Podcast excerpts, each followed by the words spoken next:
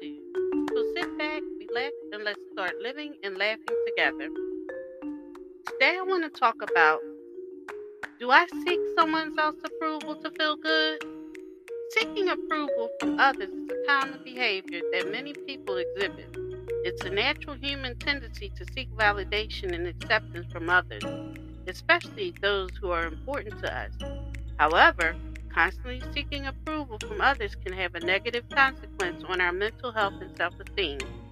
People who seek approval from others often base their self-worth on their opinions of others. This can lead to feelings of anxiety, stress, and even depression when they do not receive the validation they seek. It can also lead to lack of confidence in one's ability and decisions. Furthermore, seeking approval from others can lead to lack of authenticity. People may change their behavior or beliefs to fit in with those around them, rather than staying true to themselves. This can lead to loss of identity and sense of disconnection from oneself.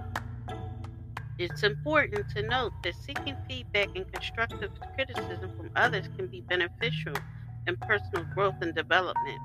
However, seeking constant validation and approval from others should not be the sole source of oneself.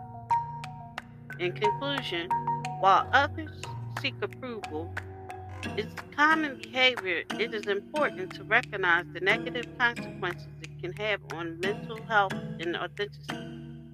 We should strive for healthy balance between seeking feedback and validation while also maintaining our sense of self-worth and identity.